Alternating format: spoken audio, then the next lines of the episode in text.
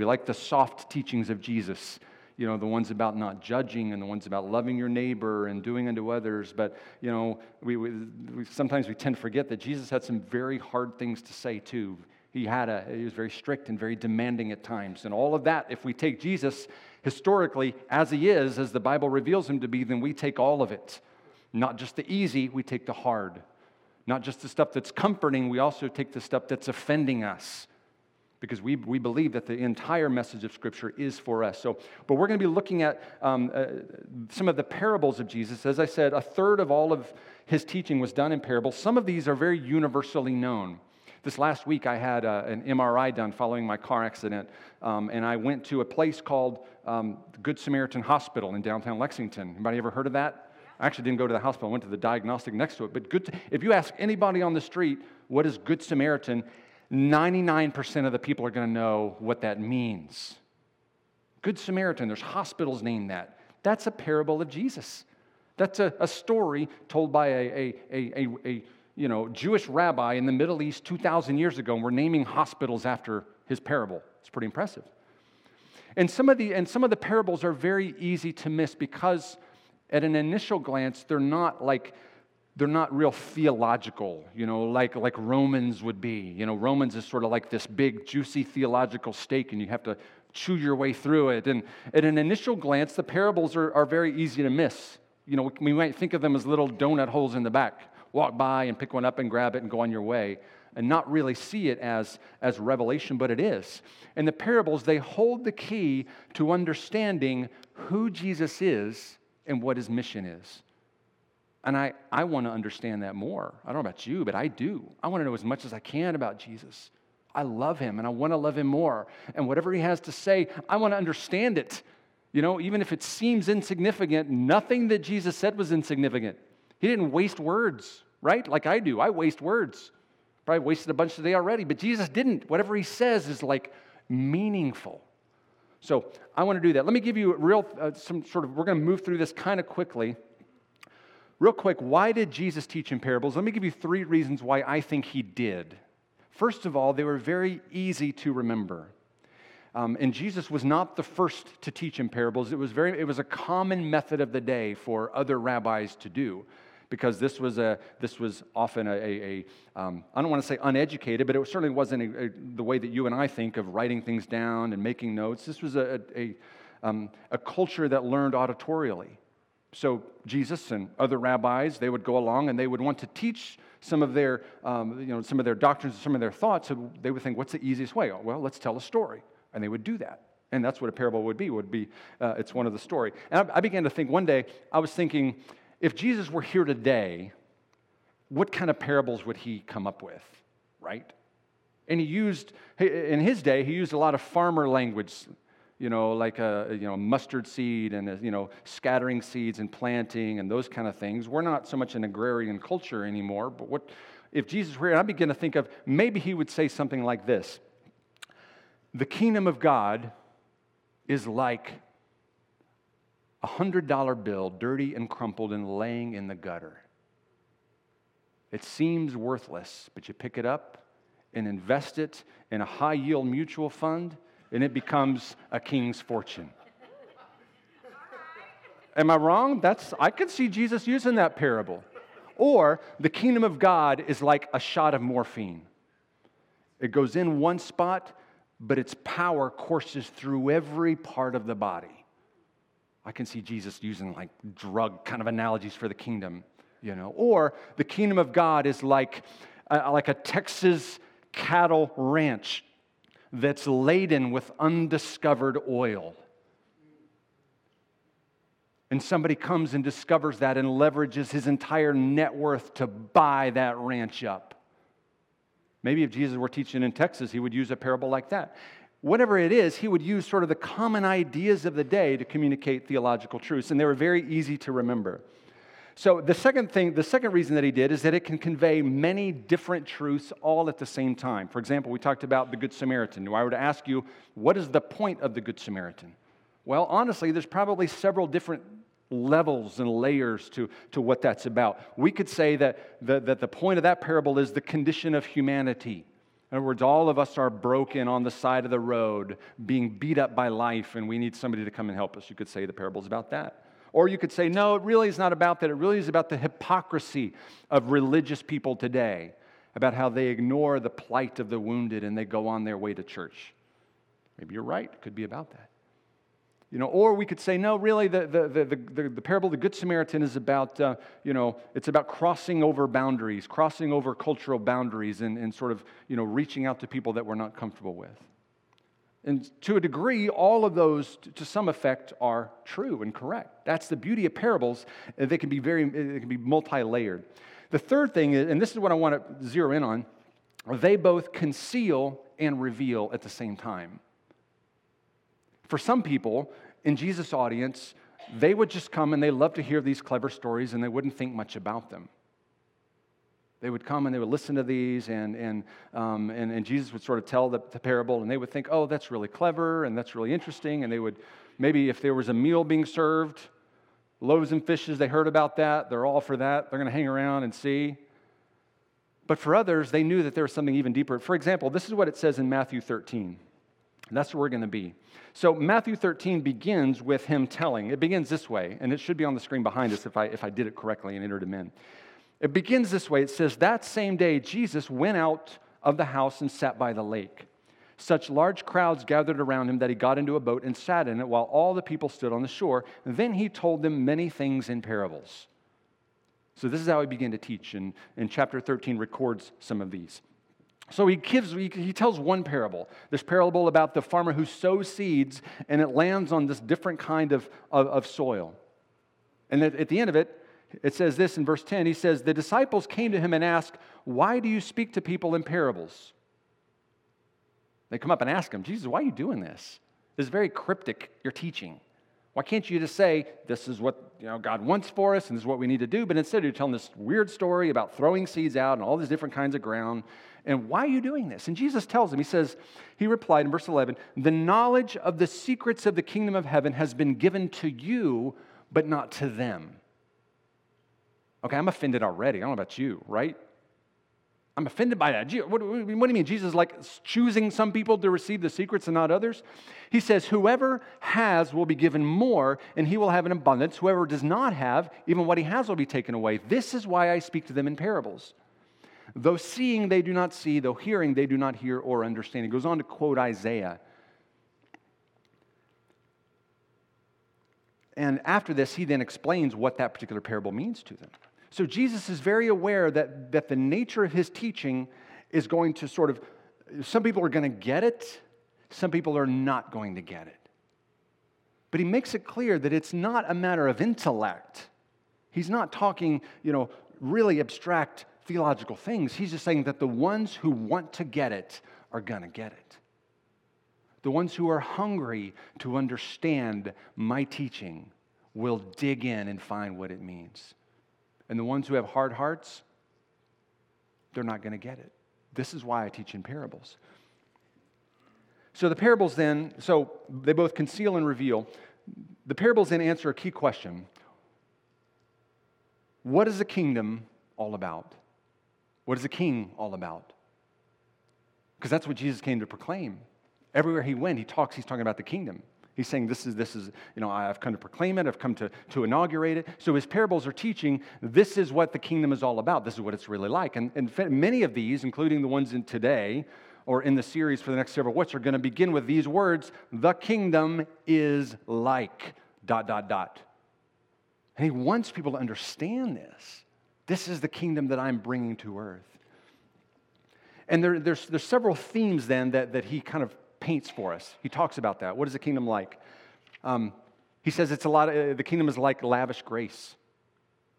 The king is full of lavish grace. So he tells some parables about that. You know, the, the parable of, of the lost coin or the lost sheep or the lost son. All of those three together, those are just telling us who the king is like. It's not about the coin, it's not about the sheep, it's really not about the prodigal son. It really is about the Father. It's about the one who is looking for all of those, one who is looking for the coin and looking for the sheep and looking for the son. So this is lavish grace. They also tell us that the kingdom eh, eh, eh, has sort of this expansive, invasive nature, you know, like, like yeast. You ever made bread with yeast in it? Sometimes we make it at home once in a while. Meg will make some, some homemade bread or we'll make pizza dough and like we'll have this flour in there. We'll put water in and we'll take like a quarter, maybe an eighth of a teaspoon of little tiny granules that look weird. You know, you kind of throw them in there and turn it over, and we come back 15 minutes later, and the whole thing is like overflowing in the bowl. Tiny things become very invasive. They take over, they expand. And in many of his parables, he's saying that's how the kingdom is. It starts small, but it just explodes everywhere you go. And, and some of his parables then also talk about a day of decision. They give a challenge. They say the time is coming when, when, when, when, the, when the good and the bad will be separated. There's a, there's a time of judgment coming when God is going to separate the sheep from the wolves, or the wheat from the chaff, or the righteous from the unrighteous. And a lot of his parables are very judgmental. They're very hard. They, they sort of come down and say, The time is coming when God will judge us. So it's this sort of the day of decision. And finally, a lot of them talk about um, the idea of the, of, of the immeasurable worth of the kingdom. And that's the two that we're going to look at today here in chapter 13. So I want to read these to us. They're, they're very short, they're very easy to miss. Um, but let's skip over to, uh, to, to, to, to verse 44 and 45. And in chapter 13, he gives us seven different parables. And we're just going to look at two of these. And some of them he explains, some of them he doesn't explain. We're going to land just on these two very small, very short ones right here. And here's the first one in verse 44 The kingdom of, of heaven is like treasure hidden in a field. When a man found it, he hid it again, and then in his joy went and sold all he had and bought that field. There's one. Here's the next one, verse 45. Again, the kingdom of heaven is like a merchant looking for fine pearls. When he found one of great value, he went away and sold everything he had and bought it. I love, I love looking for um, just like things in, in like junk stores or Goodwill. Once in a while, I'll go to Goodwill. You guys ever go to Goodwill? Right? I, I don't have the patience to look through clothes. Although once in a while I found like some really awesome, really nice ties for $1.50 each, and I bought like all of them. But usually I don't have the patience. Usually what I'll do is I'll go to the books, because I love books, and they're always cheap, like a dollar.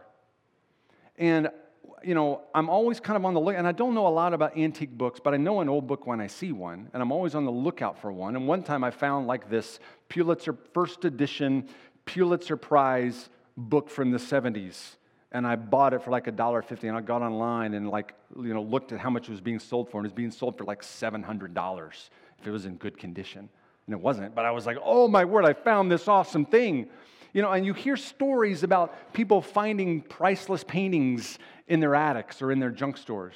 Am I wrong? And I'll flip through. If I'm at Goodwill, I'll kind of flip through. Maybe I'll see like the hidden Monet, or you know, I'll find like a signed Degas or something in here that somebody just didn't notice about. And here's the thing um, or, or maybe you're a bargain shopper and you love to go to those places like, like um, Bargain Hunt, you know? And I won't point any fingers. Um, oh, sorry, something wrong with my hand. But have you ever gone there? One time we found this. We found like a Vitamix box at Bargain Hunt. You know, and if you know anything about Vitamix mixers, they're like $500, and we found one for like $150, and we were so excited until we took open and realized that the box had like something else stuck in there. But how many of you have done this? How many of you have found something of immense sale and immense value at one of these places? You know, like at Bargain Hunt or Goodwill or at the department store, and it's such an amazing deal, and you didn't have the right amount of money with you because you forgot your checkbook or you didn't have the cash, and what did you do with it? Don't lie. You hid it. Come on. That's what I do. I've done that before. I found something there. I was like, all right, I'm not putting this up on the shelf. I'm going to like the back of the store, the last aisle, down at the bottom. I'm like moving stuff out of the way, hiding it back here. You know what I'm saying? And I'm going to run home and get my wallet or get my money or get whatever it is. I'm going to come back and nobody better have touched that. Oh, so help me God, I will rain down the fire.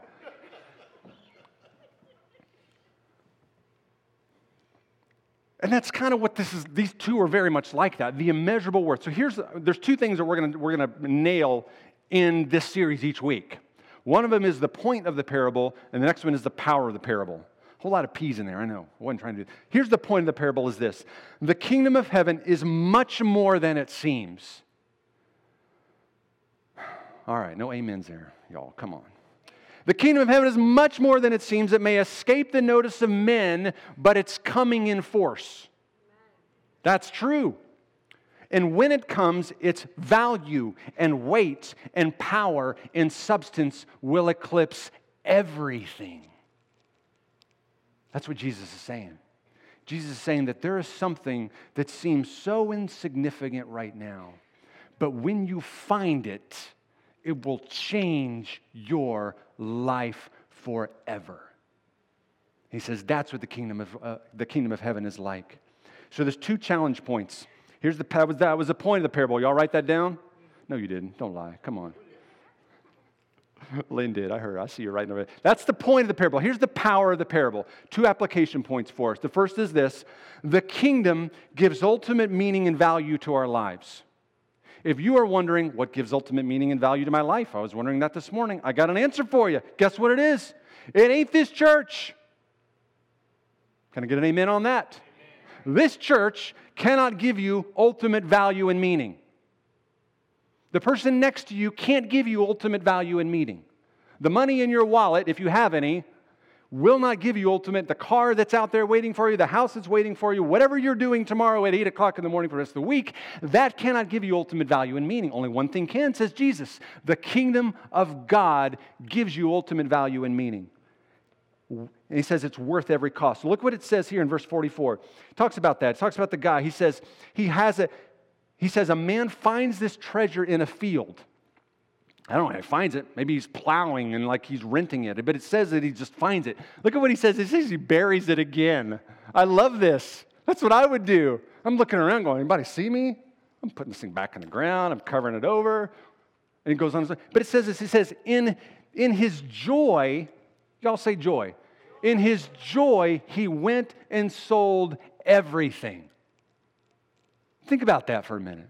Anybody just filled with joy at the thought of selling everything you got? No, I don't want to. I don't want to sell everything I've got. I've worked hard for what I have. Worked hard for my farm and whatever I have there and my, my car and all. I don't, I don't, the thought of selling it all does not fill me with joy unless there's something far more greater that I can exchange it for. What if I could? And the, the, the man in this parable realizes this he realizes that there's something of such in, some, some immeasurable worth and value, and it's mine for the taking. I just have to sacrifice what little I have to take it. That fills him with joy.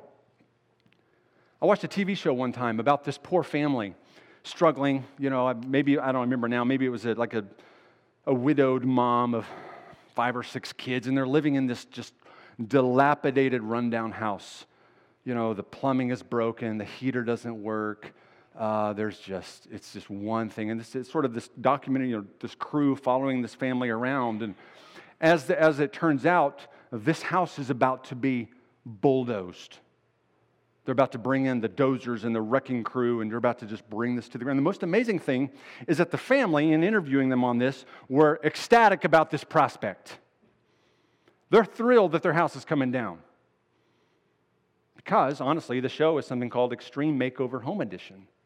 If you ever watch that show, you'll realize that's what they do. They tear down one home and they come in and they build something even better. And if you ever watch it? It's such a powerful show. And you know, like, you know, so they'll interview this family and they'll, they'll you know, re- they'll, they'll bring people in and say, we're gonna, we're gonna send you on vacation. We're gonna tear your house down. But when you come back, move that truck. And they move the truck out of the way, and like there's this house of their dreams that's there, and everybody's crying. And I'm like crying on the couch, and I'm like elbowing Meg. And She's like, I know, I see it. And it's just the most amazing thing in the world. Why? Because we're giving up something that is, is, is so of less value, and we're getting something of such immeasurably great value in return. That's the kingdom of God. And look what Paul says. Paul says this in, uh, in Philippians 3. Paul knows what this is about. If I can get over to it. He says, if anyone thinks he has reason to put confidence, confidence in the flesh, Paul says, I've got more. If any of you think you've got a great resume, Paul says, I've got you beat. Listen to this, says Paul. Sir, I was circumcised on the eighth day. I'll tell him to take a message.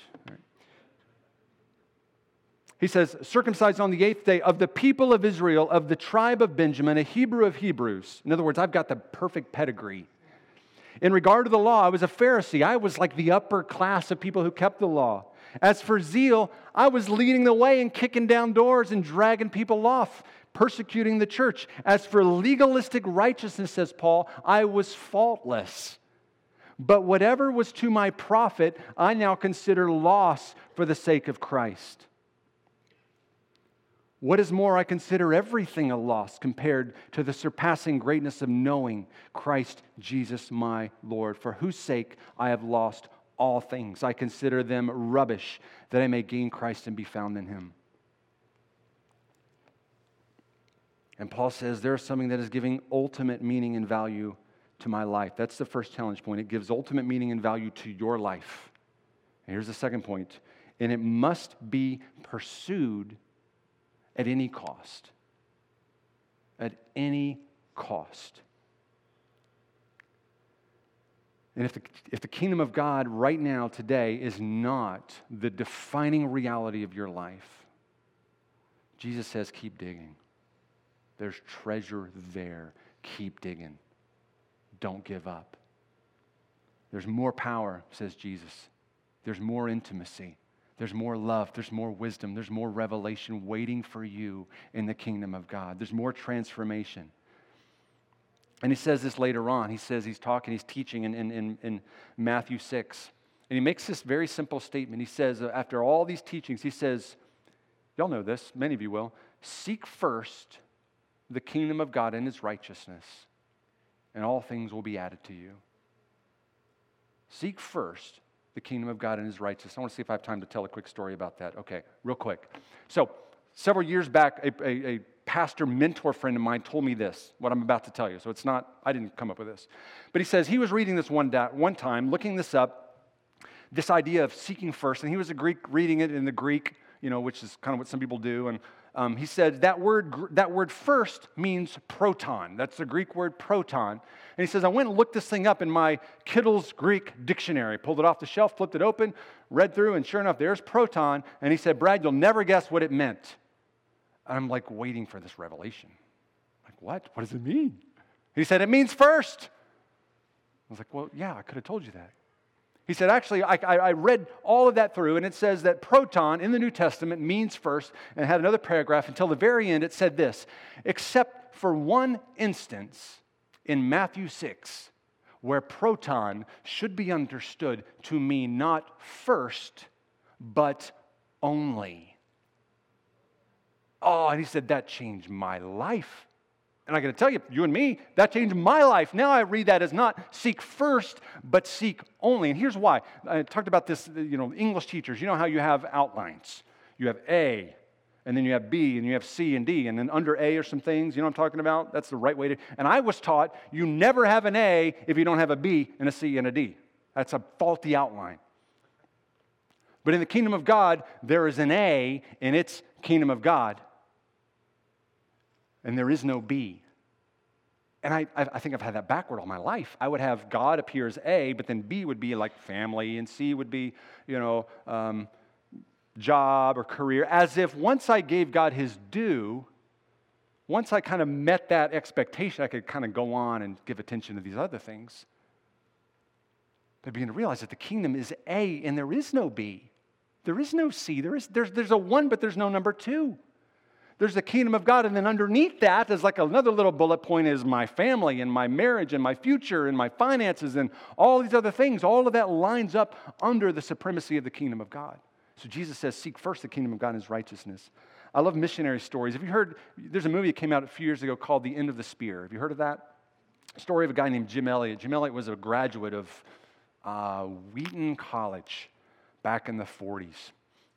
Very intelligent had a, had a, had a sort of this, this, you know, he had a trajectory heading towards being a scholar and being all these other kind of things. He's very articulate, but he also had a call for the mission field, and he wanted to go on the mission field so badly.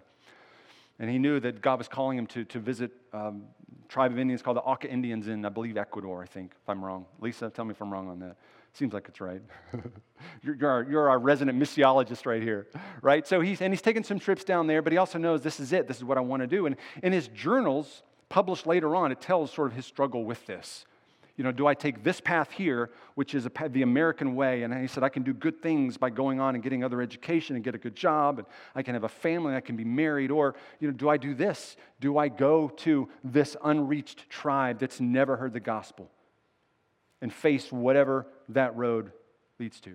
And he makes that decision. He and several friends, and they board a plane in the early 50s, I believe, and they fly um, into the jungles.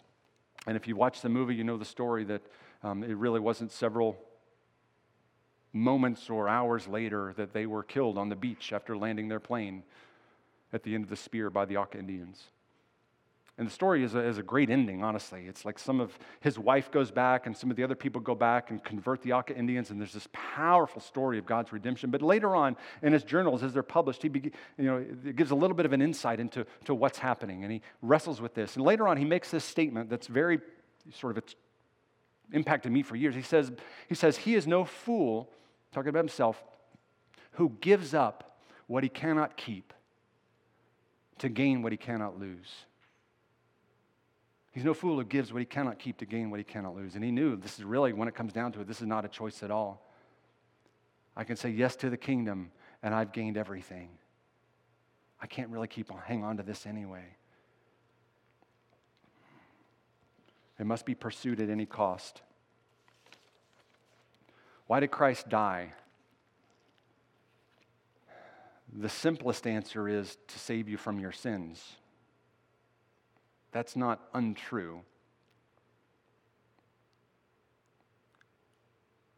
But ultimately, he died to give you the kingdom of God as a gift from the Father. He died as the door to bring you into that, to bring you into the kingdom. His reward is for you to receive, to seize upon, to join your life for this cause. Guys in the back, come on up. We're going to move into some ministry time here. So I just, I've got to, I, just, I have a, a sort of a closing challenge, a closing question. That's all. What have you found worth giving your life for? What have you found worth giving your life for? Not giving your Sunday mornings for. I hope it isn't a church program. I hope you're not banking on this church being something that you want to give your life for. I hope it isn't a religious tradition. I hope it isn't just sort of just this generic spirituality, you know, where we believe things and check them off because Christ offers us the fullness of the kingdom. But he doesn't make it easy.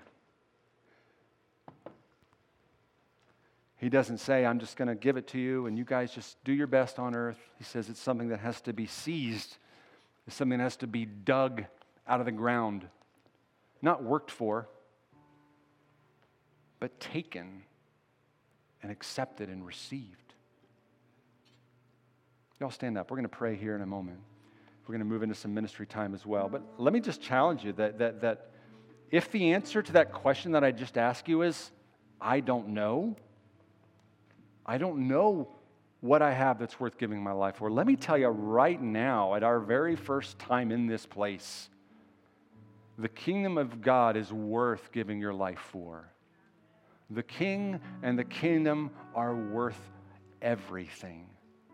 If you've never sort of made that shift in your mind, that decision in your mind, this is a great day to do it. I'd love to talk to you about that. Megan would love to. Anybody with a card here would love to talk to you about that.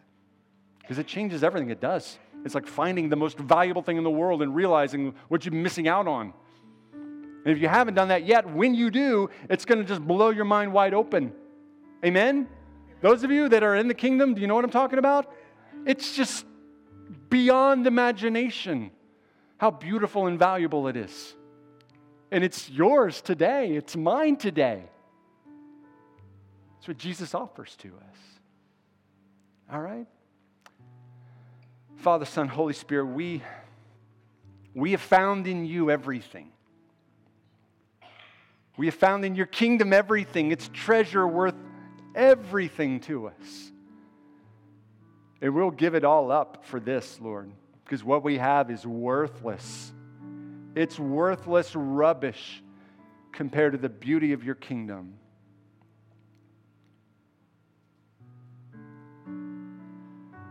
So, Lord, help us just to dig in if we've not found that, to dig in, to receive what you're, what you're offering to us.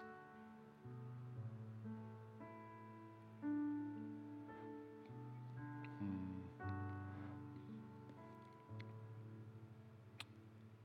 Holy Spirit, tune us, Lord.